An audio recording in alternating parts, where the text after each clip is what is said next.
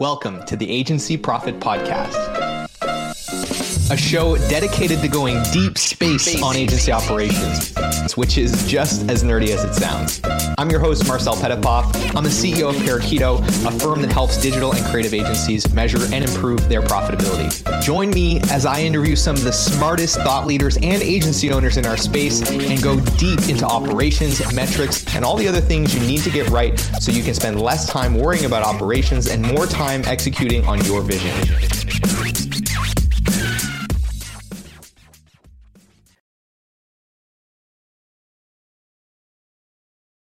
Hello, everyone, and welcome back to the Agency Profit Podcast. I'm very excited today to share a very wholesome story of another agency owner, probably just like you, who went about this process of getting more profitable and just going through the process of looking deeper into the numbers, looking deeper into the business, and making changes. We connected. I heard this story, and he's gracious enough to come on and take some time just to share this with all of you, fellow agency owners, in the hope that you'll get something valuable from it. He is the principal and founder of a digital technology firm in New York called Shift Lab. They also have a office in Pennsylvania, and they've worked with some pretty cool clients like Facebook, breastcancer.org, Columbia Artists. And again, he's here today to share his story about how he went from being really a creative that started an agency and transitioning into an agency owner and really driving the business forward. So, with all that, Jeremy Jackson, thanks so much for being on the show today. Yeah, thanks for having me, Marcel. It's, you know, I'm excited to look back a little bit. It's fun. We're always kind of facing forward. So, it's nice to look back and kind of consider this journey in hindsight a little bit? You know you've been at it for nine years. Like what made you want to start the agency and, and what was the point where you kind of felt like you needed to change the way that you were approaching things because you know you were hitting that that first like growth ceiling or plateau for yourself as you know a creative starting this business? Yeah my mindset in creating an agency was really just to do good work with good people. And I, I honestly always try to remember that and preserve that ethos when we talk about growth and things like that.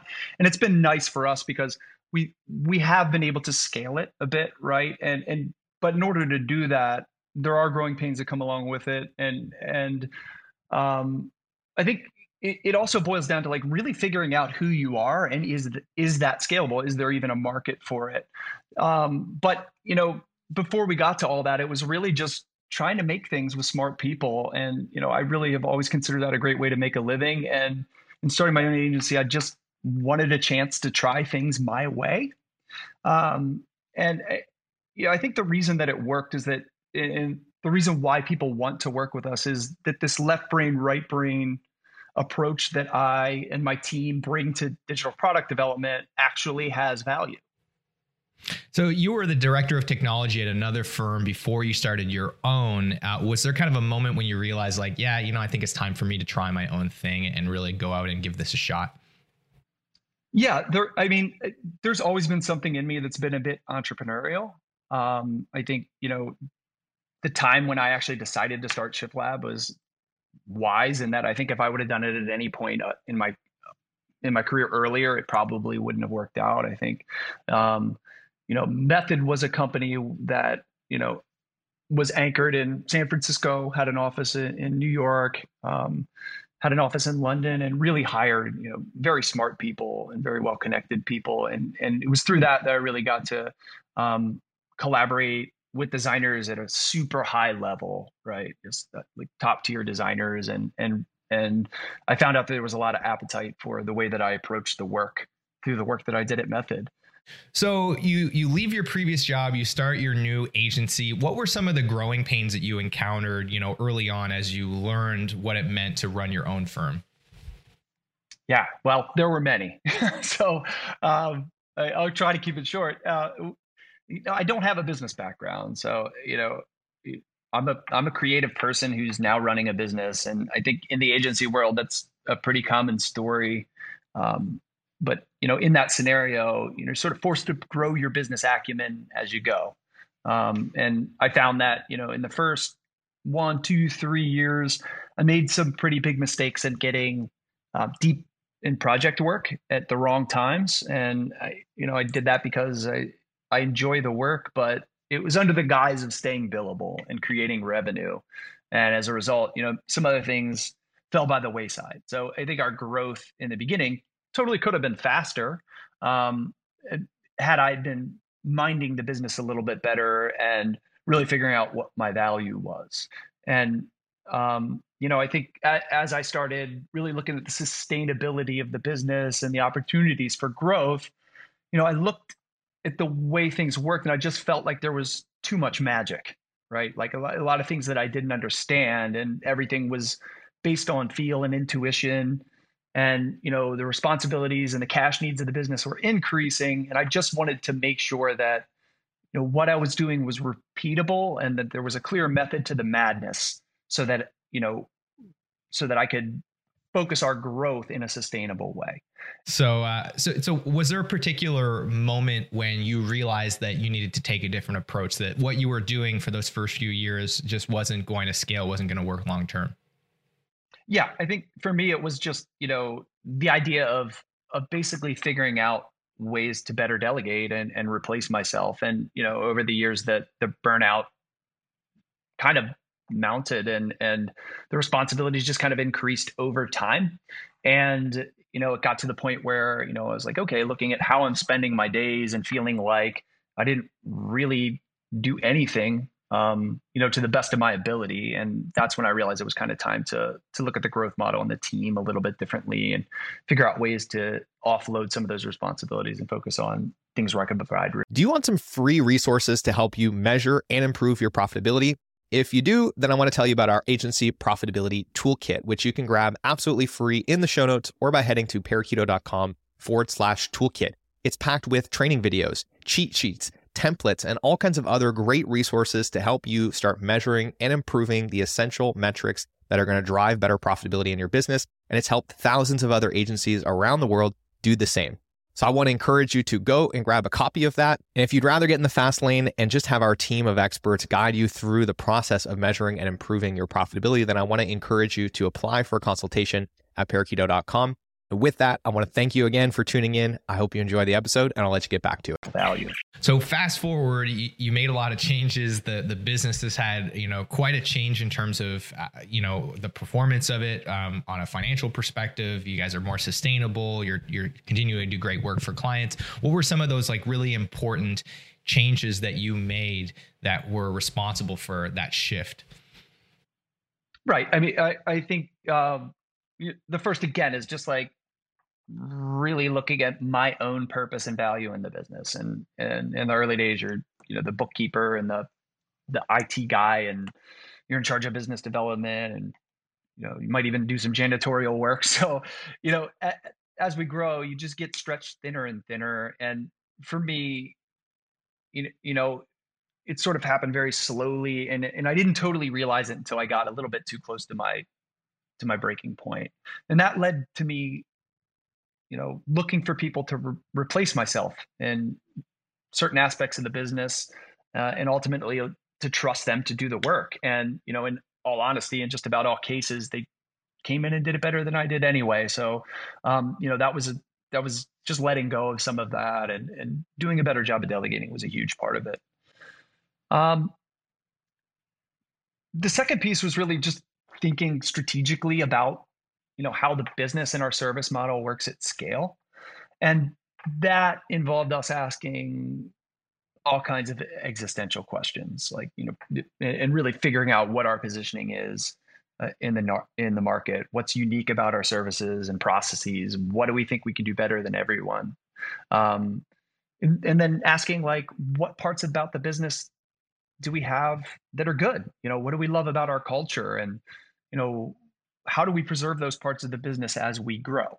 And you know, looking back to kind of the first point a little bit too is like how how does our team scale as we grow, and how do we do that without getting too top heavy?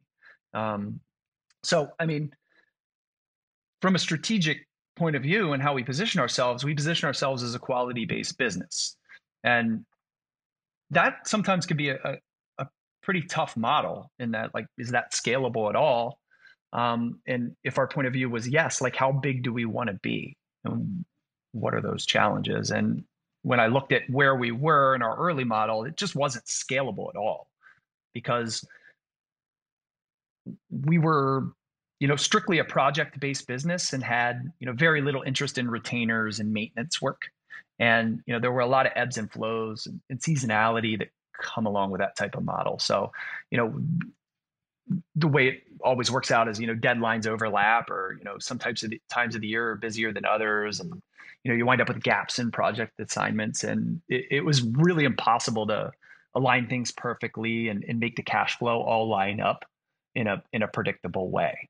So you know for me i had to run the business a few years before i even understood that you know that was that was an issue that needed to be solved what advice do you have for an agency owner that might feel like they're in that position that you found yourself in where, you know, they they started the business and they've kind of scaled it to a point where, you know, they're hitting that first kind of plateau and and they need to make that shift? For me, it's like uh, I think what I really had to do, and, and I'll admit that, uh, you know, going from being a creative or a practitioner um, over to the business side was a process for me. It was, it, I wouldn't say that I did it kicking and screaming, but it wasn't really a place where I saw myself going. Um, I think that you know, as part of that, what I really had to do was, you know, I think it's fair for any agency owner to ask themselves what they want out of the business, um, and that it's a big question. It's like, what do you want creatively? What do you want personally? And anyone who's done it will tell you that you know running an agency is really hard so you have to make sure it's worth it for you and i think you know even though i've stepped back from delivery a little bit and embraced the the business side of things a little bit more my job still is to is to provide the best possible service to our clients and to get better at it every day so i mean the best way that i found that i can do that is to basically be a of service to my team and and to try to operate the business transparently. And for me, I find that I find it very fulfilling.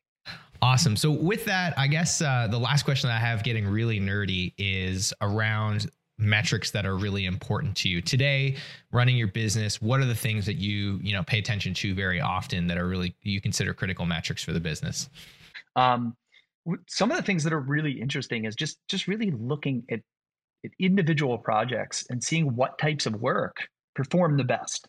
And if you can get those, you know, if that if the projects that perform the best are the ones that you enjoy doing, and in our case, a lot of times that's the way it shakes out. That's great.